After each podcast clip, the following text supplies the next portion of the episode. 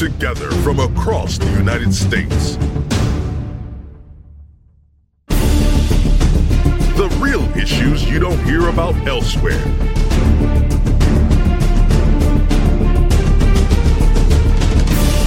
Focusing on what matters to you and your neighbors.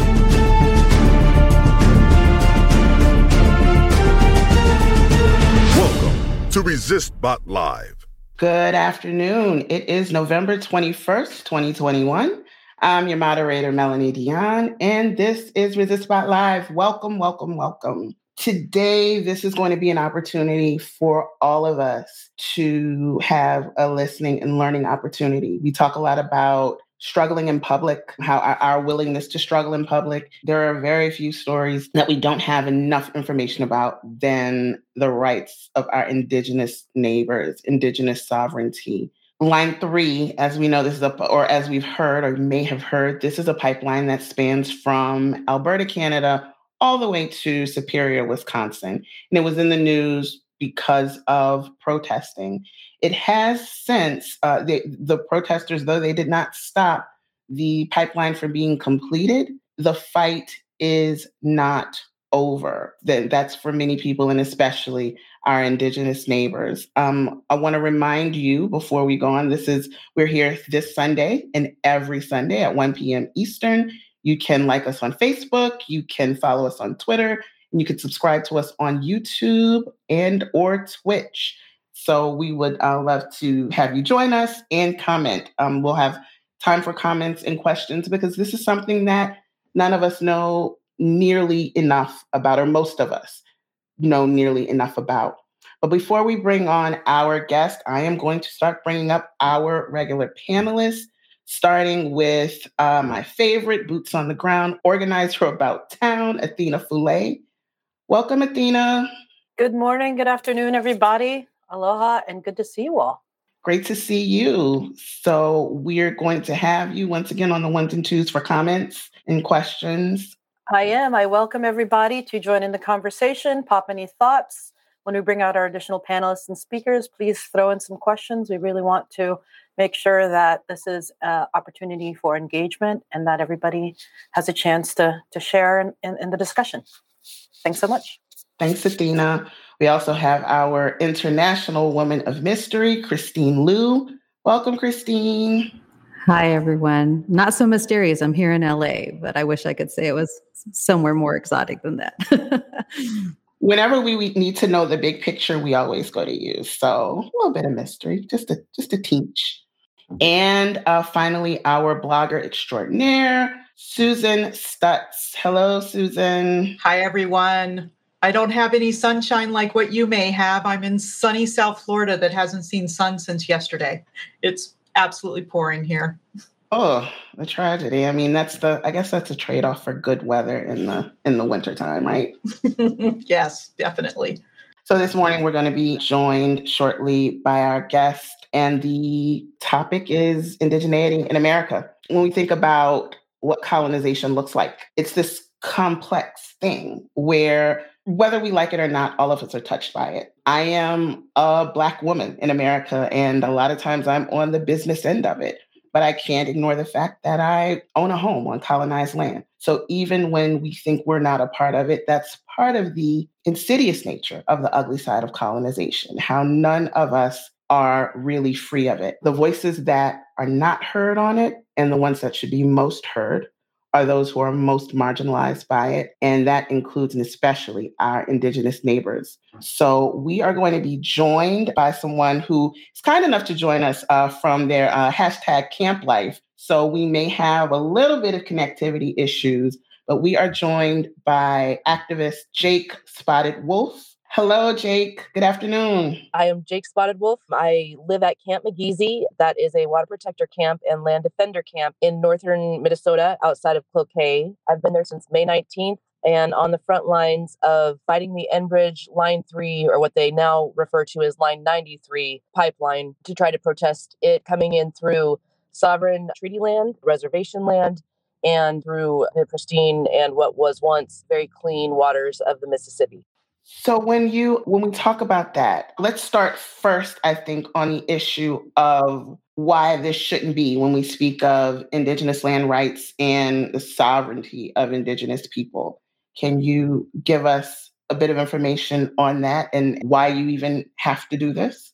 Uh-huh. Along the way of colonizers stepping foot onto what is so-called United States of America, what we know as Turtle Island, there were treaties made. The United States tried to say, okay, we'll make these agreements with you for your goods and your resources. We're going to take them because you've fought very hard to keep your, your quality of life. And we see that that's a big problem here. They tried to enforce treaties. And I think around 1871, they got to the point where they realized that they didn't like that indigenous had any land any resources and they stopped making those treaties so the sovereignty issue comes back to we agreed by force under threat of absolute genocide that we would exchange parts of our land parts of our resources for the uh, access that the united states government was asking for and that looked like land rights that looked like hunting rights that looked like the rights to passage and travel.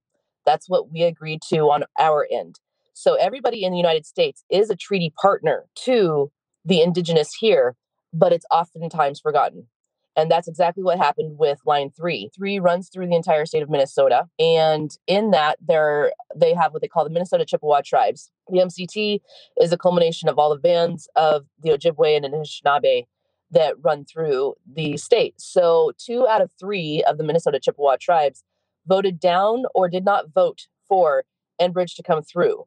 One band, and that's Fond du Lac, voted for it essentially at, you know, with a gun to their head, that if they wouldn't have voted for it, they were going to come in and take the land anyway. They just wouldn't get any uh, sense of repayment or um, reimbursement for that. Two out of three said, no, you cannot come into our treaty land and put this pipeline down. And Enbridge still forced their will. Governor Walz, who is the governor of Minnesota, didn't say anything, didn't stop it. He ran on a platform of if the indigenous in this state said, no, we don't want the pipeline, it was a no go for him. There's an actual tweet from him stating that he would not allow the pipeline. And here we are, November of 2021, and this pipeline runs through the entire state. So it's an- another example of another white politician, male, who, of course, said what he needed to say to get the votes, to put the trust in the people, to then come in and take the rug out from under us, which is a long held tradition in the United States of predominantly white men, the patriarchy, white supremacy, call it what you will, coming in and taking what they want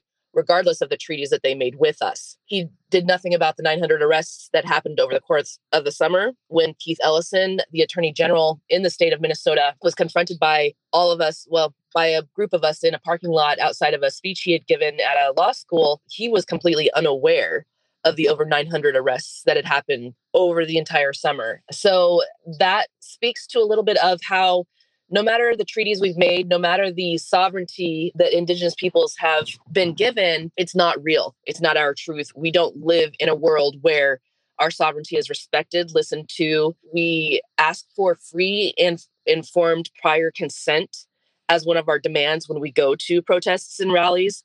And what that looks like is will you guys give us a heads up that we don't have to pay to come and listen to whatever the forum is about whatever natural resource you're about to uh, exploit and let us know exactly what's happening. Don't try to give it any fluff. Don't try to like make it sound like this is going to be a good deal for you guys. We're going to come come and take your lakes so you can't rice on them anymore. But you're going to get like a little bit of money for one summer and then after that you're back to trying to have to scrabble again for an income and a source of like an, a living. So sovereignty for us looks like a joke it's an absolute joke and it's not even real. And that's the case for not just the Minnesota Chippewa tribes. That's the case for, I come from the three affiliated tribes. That's Mandan, Sanish, and a Hidatsa out of North Dakota in Fort Berthold. The sovereignty isn't protected there. It's not protected on the West Coast. And as we're seeing with the uh, Fairy Creek and Wet'suwet'en fight up in Canada right now, it's not protected there. And it, I don't see it being protected anytime soon.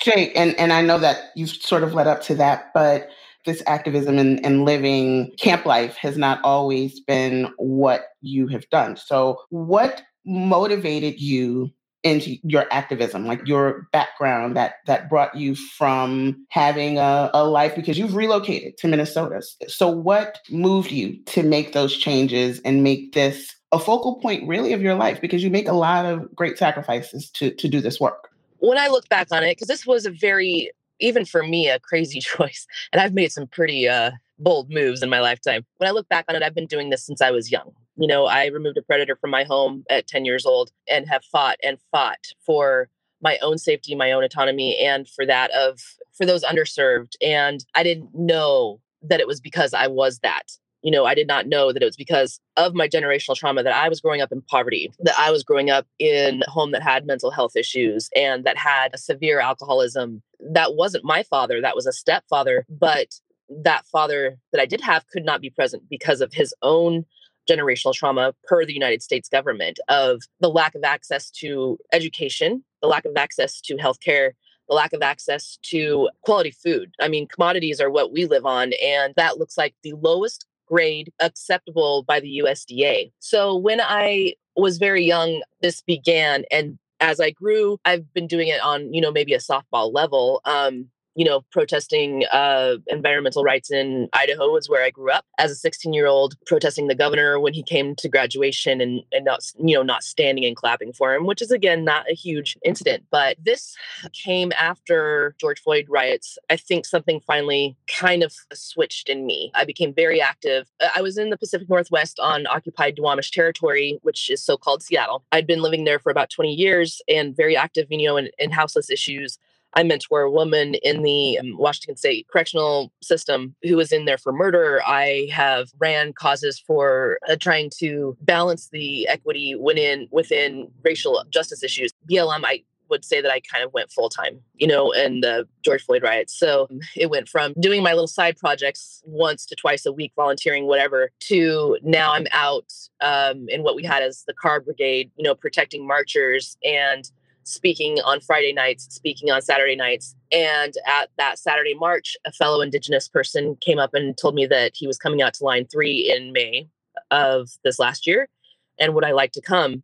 And I had just been in a car accident when Standing Rock had happened and I was in school. I had to quit my job, go back and retrain. I wasn't able to go to Standing Rock. I knew physically I'd been essentially laid out to the point where my body, my physical state, my mental state, I would have been a liability out um, on the front lines there. And so when he offered for me to come to uh, line three fight, I absolutely jumped on it. And I was supposed to be here for five days. I had a plane ticket home and I thought maybe I would come back out, you know, throughout the course of the summer. And I got here and something I, I can only identify it as something maybe mystical or even spiritual was you're staying here, you're not going back. It gripped me and it kept me here. And I, as much as I tell my therapist, you know, did I make the wrong move all the time? Like in my instincts and my spirit and my soul, I know I was, um, it was the right move and it's exactly where I belonged. There's something that you wrote that really stuck with me. This was in a Medium post that you wrote last year. I believe it's the, the erasure of Native America, when you talked about the succumbing to the colonizer's wish to self eradicate. In the communities, in the various reservations, there is, because of all of this trauma, a huge, almost epidemic with uh, substance abuse. Of, of, of self medicating. And I would, I don't think, or I know not enough people realize what the conditions are that people have to exist under.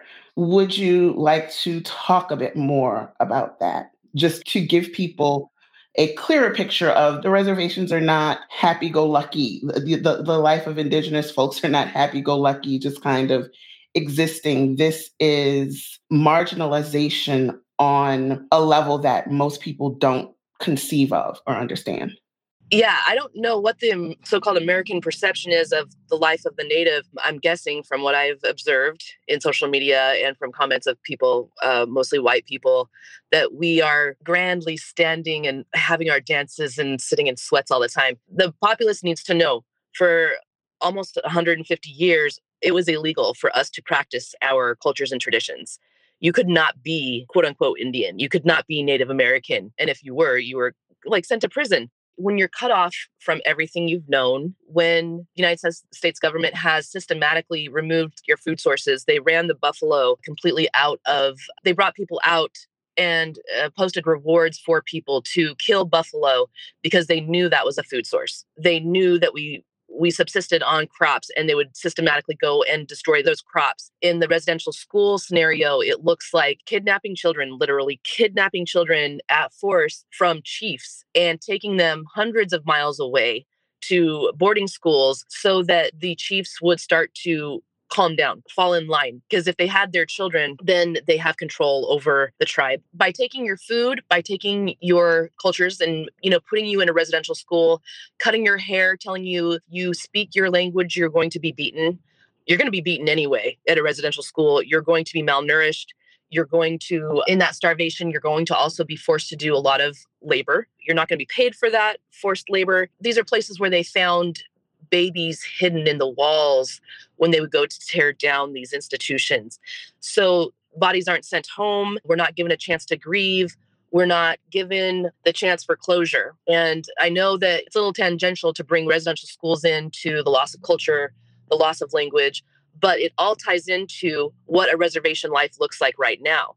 And a reservation life looks like sovereignty laws that prohibit the growth of commerce and economy in the same way that it's allowed off of the reservation. So it could take up to five years for something to be built on a reservation because of laws, you know, sovereignty laws, where out in the world, it's a year, right, for permits to go up and for buildings to be erected, and then that commerce to continue to grow the economy. We're also talking about these reservations, for the most part, are very remote you know, the United States government knew what it was doing by moving people to lands where nothing grew, very desolate lands where the weather is hitting the hardest, and cutting these people off from major urban centers so that you can't get access to the elements you would in any other region. So, what it looks like on a reservation is me with my nieces at a an ice cream shop sitting across from a 9-year-old who very blankly is telling you that she remembers when her auntie beat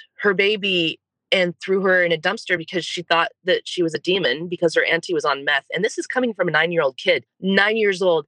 The level of devastation and dysfunction and harm on reservations is unlike anything I've experienced in other communities that I've existed in and i've been i've existed in a rough rough place in my childhood and to hear a 9-year-old just nonchalantly tell you that story and then just recover it by like talking to her her friends my nieces after that and say like what are you guys going to do after school tomorrow? That changes your reality and your perception of this is what's going on in reservations. The mm-hmm. amount of unnecessary and early death on reservations if people were to really really kind of investigate that infant mortality. Um, our life expectancy rate is 55, highest suicide rate amongst teens. You would see a trend that there's not only no thriving on reservations, there's nothing but death. All of the systems that have been put in place have accommodated that genocide. So, as much as the United States government could not kill us off with smallpox blankets, by destroying our food sources, by stealing our children, by sterilizing our women in the 60s, by stealing our children in the foster care system and removing them from native families and putting them into white families, they are still actively perpetuating genocide in this country by letting natives exist in the conditions that they do on these reservations. If you were to talk to, you know, the Diné in what is so-called Navajo Nation and how their COVID rates spiked during the pandemic because they had no access to clean water because of resource extraction and because the government did not come in and clean up the explosions that happened after those uranium mines leaked into their water table and how they had to travel an hour to get clean water to come back and you know sanitize their homes then you understand the starkness of what's happening on reservations across the country and if it were just the Diné Nation, it would be one thing, but those are conditions across Turtle Island. Of course I am. I'm going to bring up all of our panelists are here because it's not just me who has questions. And I want to encourage the audience if you have questions or comments as well, please uh, drop them in the chat and keep Athena busy. But I do know that Athena did have a question of her of her own. Yes, thank you, Jake, for that insight and for the work that you're doing on the front lines. I agree. Like some of these, some of these things that you're sharing, I think there's a very sort of sterilized version of it sometimes that might be in history books or in media or in Hollywood.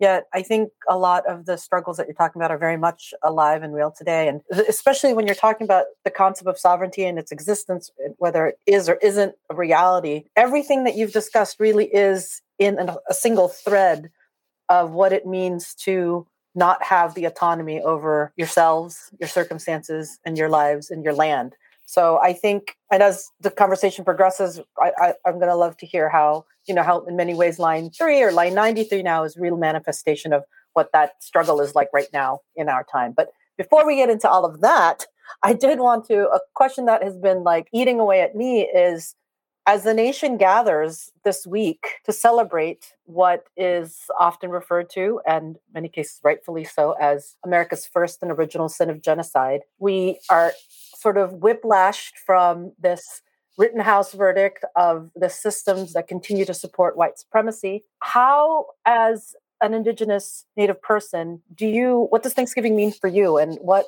does that a holiday a national holiday look like for you and your community well, if you're looking at, you know, the accurate history of that, the celebration of Thanksgiving is actually the celebration of a major slaughter of the Pequot Nation. That hits you in a different way. It's not just about cranberry sauce and tasty gravy. And to know that we, as Indigenous people, have many holidays uh, celebrating our genocide, as you know, the American government has put it. We have to celebrate Indigenous Peoples Day with Columbus Day, and as you know, many advocates, allies, and accomplices accomplices know, Columbus was an architect of our genocide. We have to celebrate Halloween, where we're going to be appropriated per our costumes, our costumes, our uh, regalia, our our cultural like importances, and then we have to celebrate the slaughter of our people with a feast and a parade on Thanksgiving. And in December, we're going to have to celebrate the slaughter of the largest uh, execution, uh, mass execution in, uh, ordered by the United States government of the Dakota, the 38 plus two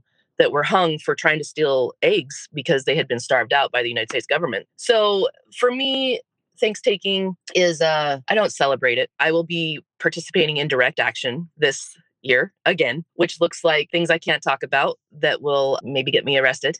And I'll probably get arrested anyway. But all that to say that we have to do what we can do as Indigenous people and just band together. So I'll be with my great friend Tasha Martineau, who uh, was the founder of Camp Migizi, and we'll be celebrating. And then we're going to go to a hotel and do some self care and sleep in actual beds have warm showers. There's going to be a sauna.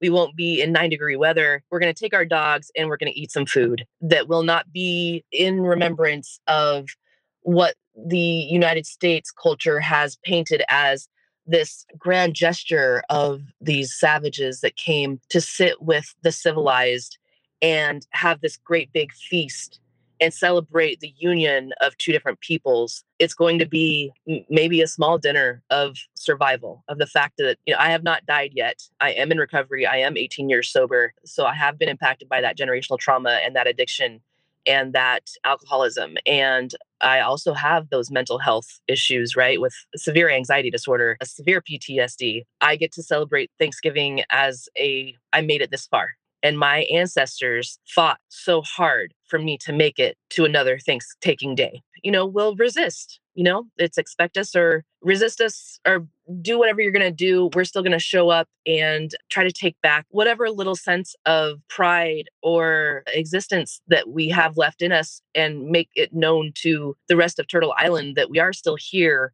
we're not dead yet. This particular generation, I'm seeing a lot, a lot of other nat- natives, a lot of matriarchs, honestly, a lot of femmes that are stepping up and saying, We're done. We are done with colonizer settlers. We're done with white supremacy. We are able to stand up now because we recognize whatever resources are available to us.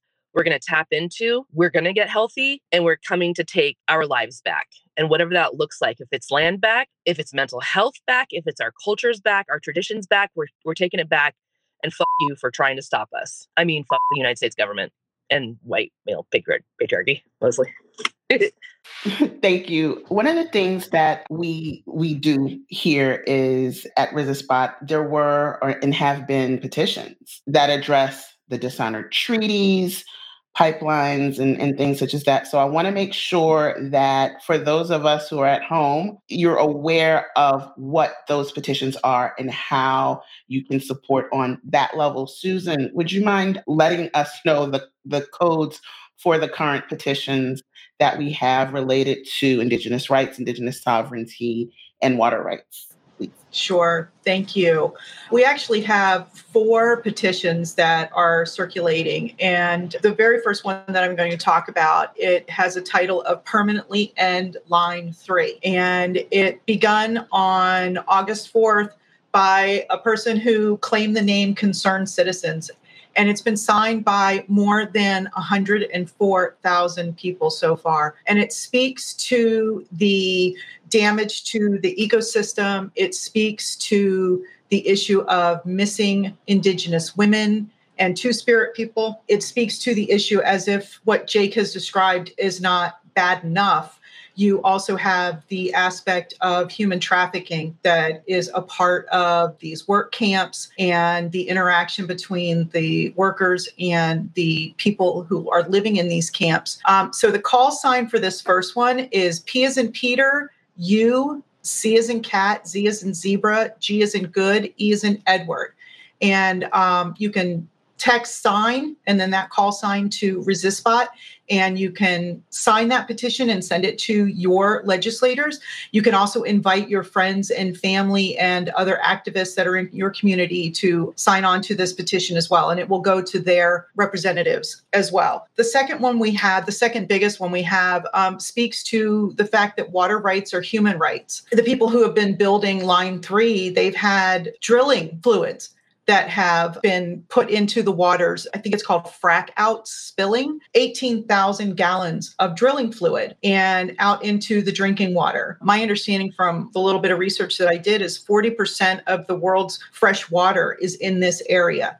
And so that's a huge portion. So the call sign for the water rights or human rights is P as in Peter, D as in David, D as in David, G as in good, V as in victory, P as in Peter. And so if you want to send that one to your representatives, you will send that call sign to ResistBot. The third petition that we have, um, it has almost 5,000 signatures on it. It is a call out to President Biden to do something within his power. You know, when he came into office, he shut down the the other pipeline, and people are looking to him to exercise his executive power and do something about line 3 which now line 93 because the fight's not over yet. Just because the line is operating and finished doesn't make this fight far from over. And so the call sign for that is p as in peter b as in boy g as in good u d as in david and the last one that we have is with regard to legislation that is pending before Congress, and it's HR 1374 is the resolution number.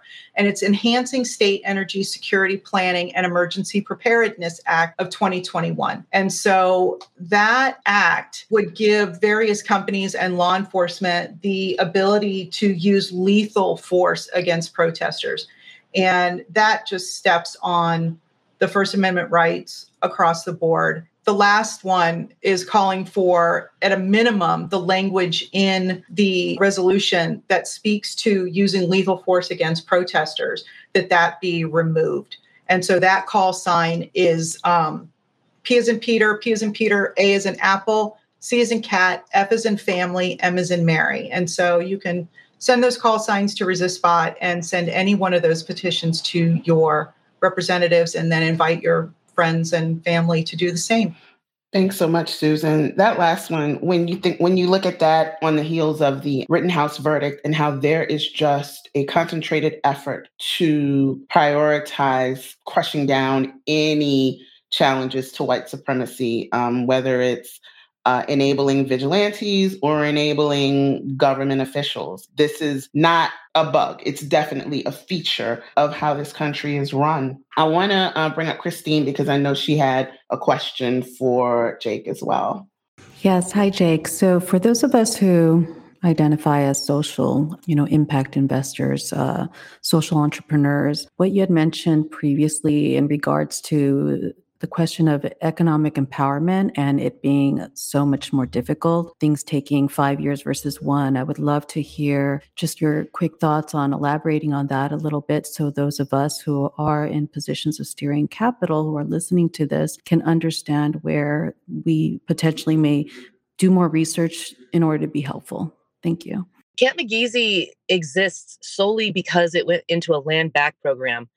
And what that was, the neighbors owned the land, sold it. That person sold it to Human Equity, and that piece of land went back into a land back program, and that's how Tasha um, ended up with it. So, give us access to our lands back if that's possible. Look into whatever land back orgs are around you. Help us make legislation that makes it hard for people to just come into our territories and devastate them. Because uh, wild rice is a crop up here, right? And that's how a lot of Ojibwe make their living. They go out, they harvest for the fall, but as had just barely been mentioned, 40 different frack outs just destroyed those rice beds. How are those families going to now make the money that they were making on that wild rice? For the most part, most indigenous cultures, I wouldn't say that they made their living historically and traditionally, but they they traded in commerce by existing off the land, right? So when it comes to what we would see as our crops, it would be something sustainable. It would be in line with our traditions and values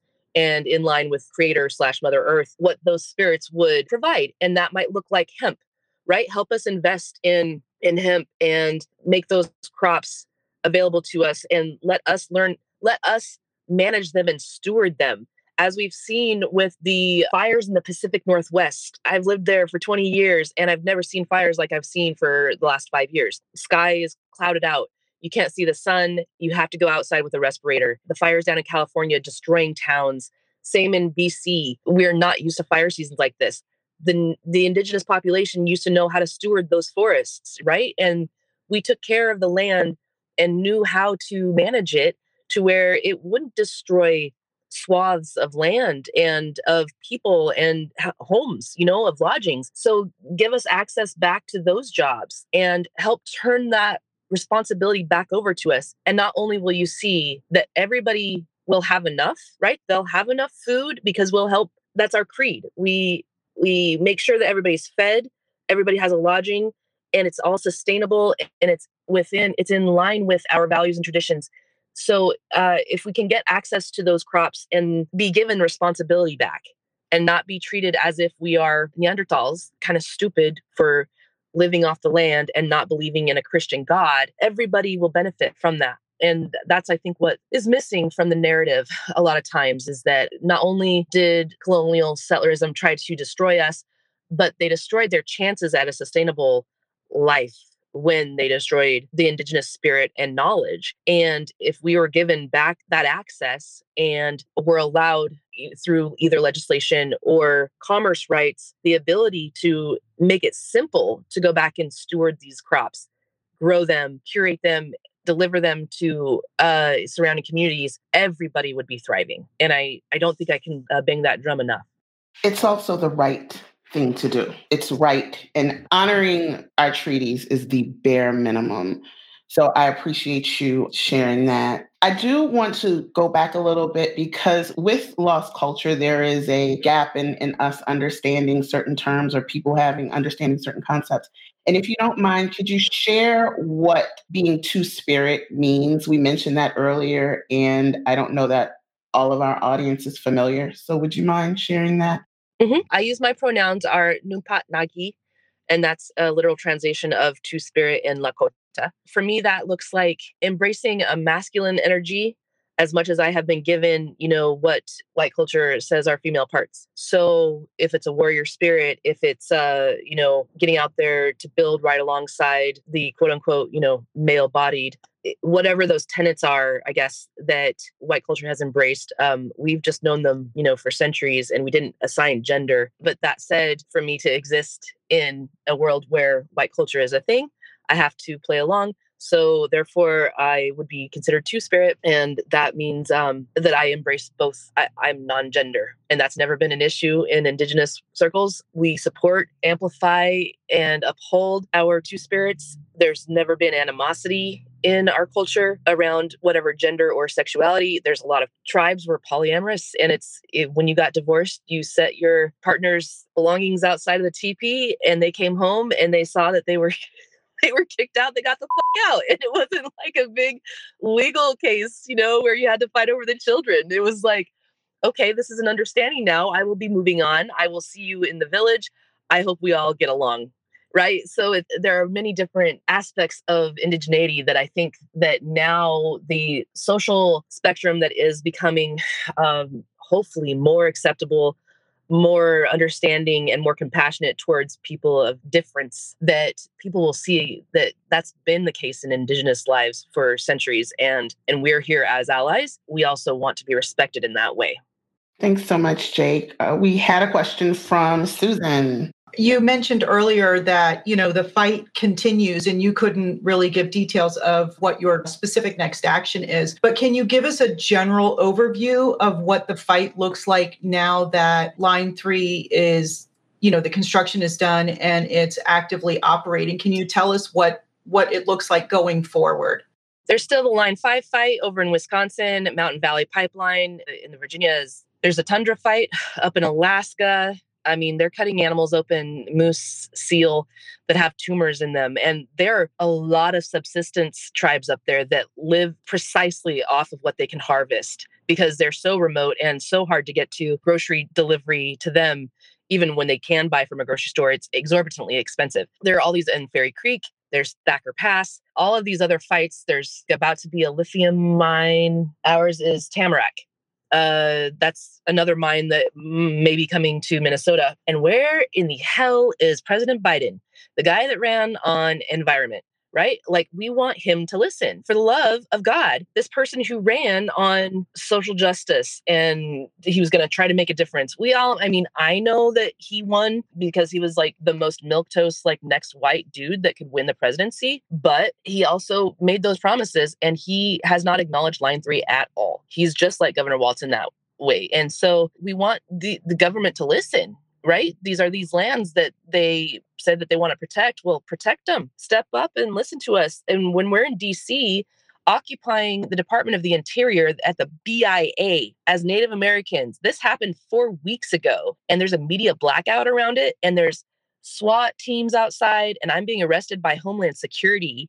And there's helicopters swirling around the top of the building and there's nothing said from Biden and there's barely any news about that, that tells you the extent of uh, how much the indigenous are being silenced. And I think it's because the government knows they have a lot of huge mess to clean up in terms of reparations, of acknowledging their harms in the genocide that they have created against indigenous peoples, and what that will look like in terms of them moving forward, giving apologies, finding those bodies in the boarding schools, bringing them home to those tribes, giving us back access to our cultures, traditions without regard. Stop fighting us. You know, like listen to us. If you really said you wanted to do the social justice thing, take note and honor your word. I'm not expecting anything to happen. Uh, we got a Catholic president, and a lot of these schools, the residential boarding schools, were Christian Catholic organizations. So we've got dead silence, you know, from a government that is very culpable in our genocide. I don't anticipate that to change anytime soon because there's just been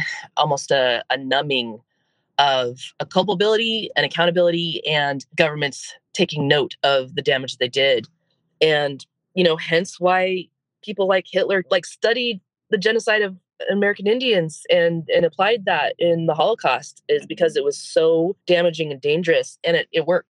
I wanted to, because you talked about the Bureau of Indian Affairs and, and, and occupying that. And one of the things that it brings to mind from, from me is this quote that I, I find myself using more and more probably in the past year or two than I've used in my whole life. But it's a, there's a quote about from author Toni Morrison who talks about racism being a distraction.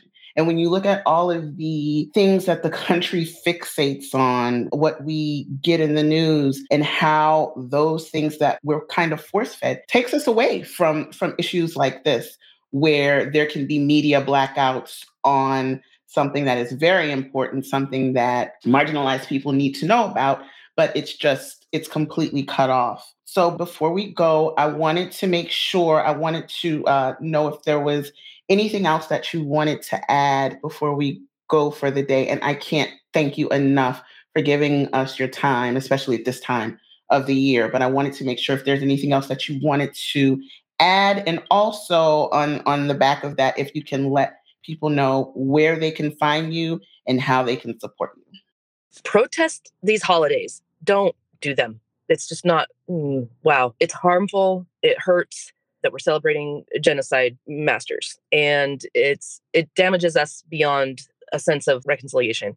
Please follow MMIW social media accounts and listen listen and pay attention to what's happening with our missing like it had been touched on earlier by somebody else not me and I usually make that a priority in my talks of the man camps that happen along the pipelines is where our women and girls mostly and sometimes boys end up snatched just stolen from their families. They are taken onto these man camps and trafficked.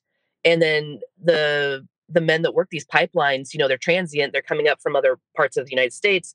They've got a lot of money because the pipeline pays well they're paying cops off cops are involved and therefore because there are issues with sovereignty and law we don't have task forces looking for our missing people so the FBI is tasked with that, and the FBI does not care. And the proof of that is how it's treated when it comes to a, say, a white body going missing. And rest in peace, Molly Tibbetts and Gabby. Yeah, Amber Johnson Barr, a 10 year old up in Kotzebue, Alaska, had been assaulted left for dead outside of a school and you see maybe two internet searches for amber you see nothing right when it comes down to the missing and murdered. So please start to pay attention and um, and ask your local governments for why Colorado is number one for sex trafficking, and Seattle is right up there with them in percentages why there's a domestic violence rate of 22% in our women you know start to protest for indigenous people. We're still alive. We still exist. If you're worried about you know stepping on culture or you're afraid of what questions to ask if you by not asking the questions about how to show up for indigenous peoples that's causing further harm. And i don't know that america at large understands that. And i i get that there's an inherent sense of if we were to really talk about indigenous issues and how the indigenous are suffering in this country right now that there might be a level of accountability because you know maybe your ancestors did have something to do with colonizing this country maybe your ancestor did have something to do with homesteading and taking away our land. But if you're really into social justice, start to put your money where your mouth is and don't give me the excuse of, well, it was so long ago. It's in the past now. I will remind people that there are still residential schools running, even though the last one was supposedly you know, shut down in 96. There have been over 7,000 bodies found in Canada. None of them have been found in America because we haven't implemented a search. That's the only reason why. But there are thousands of bodies here. Don't say that you're for human rights or equal rights or social justice and then leave the indigenous out of that equation because you're doing a huge injustice to us. And uh, people have to start paying attention. We are only 1% of the population because of genocide. 5 million is what we number in. And, you know, we have the highest police murder rate and it's never talked about. And Preston Bell was shot at 72 times. That doesn't just say by one cop in Billings, Montana. That's not just a, a, a cop trying to like maim somebody. That's a cop with hate, absolute hatred in their body who wants that person so dead that they can never never come back. Understanding the rates at which Indigenous suffer here is also important. And it's in that Medium paper that I put all those statistics down and wrote exactly what our suicide rates are, uh, domestic violence rates are, the alcoholism, addiction. Uh, study that stuff and give it a, a second look because it's really important. I'm on Facebook as Jake, J A I K E, and then Spotted Wolf, and then Instagram as bot underscore T-H-E underscore wolf underscore. That's my personal. And then I run the uh, Camp Migizi Instagram page, and that's CA. Uh, it's actually Migizi will fly. We have an injunction against us right now by our own reservation for being a campground where we brought in a whole bunch of anarchists. So we had to change our name from being a camp. So we're not a camp anymore, people. We're just a whole bunch of people that live on the land. we are Migizi will fly and that's M I G I Z I, and then capital W I L L, and then F L Y. And that's on Instagram and Facebook. So follow us there. We're not social media uh, savvy. We're trying very hard. We are frontliners. so we're really good at addressing cops and pipeliners and, uh, you know, speaking our truth out there not so great with um, posting stories. We're learning, but give us some some time. And then support Migizi, you know, like show up for us. If it means donating to that wish list, we are still building camp. I'm running out of camp funds as I speak. I'm also unemployed. I have now dedicated my life to full time activism, and that does not come with a paycheck. I do have a team of grant writers, um, and we're looking into whatever grants are out there for frontline workers that might, you know, offer stipends. If you know of those grants, please let us know.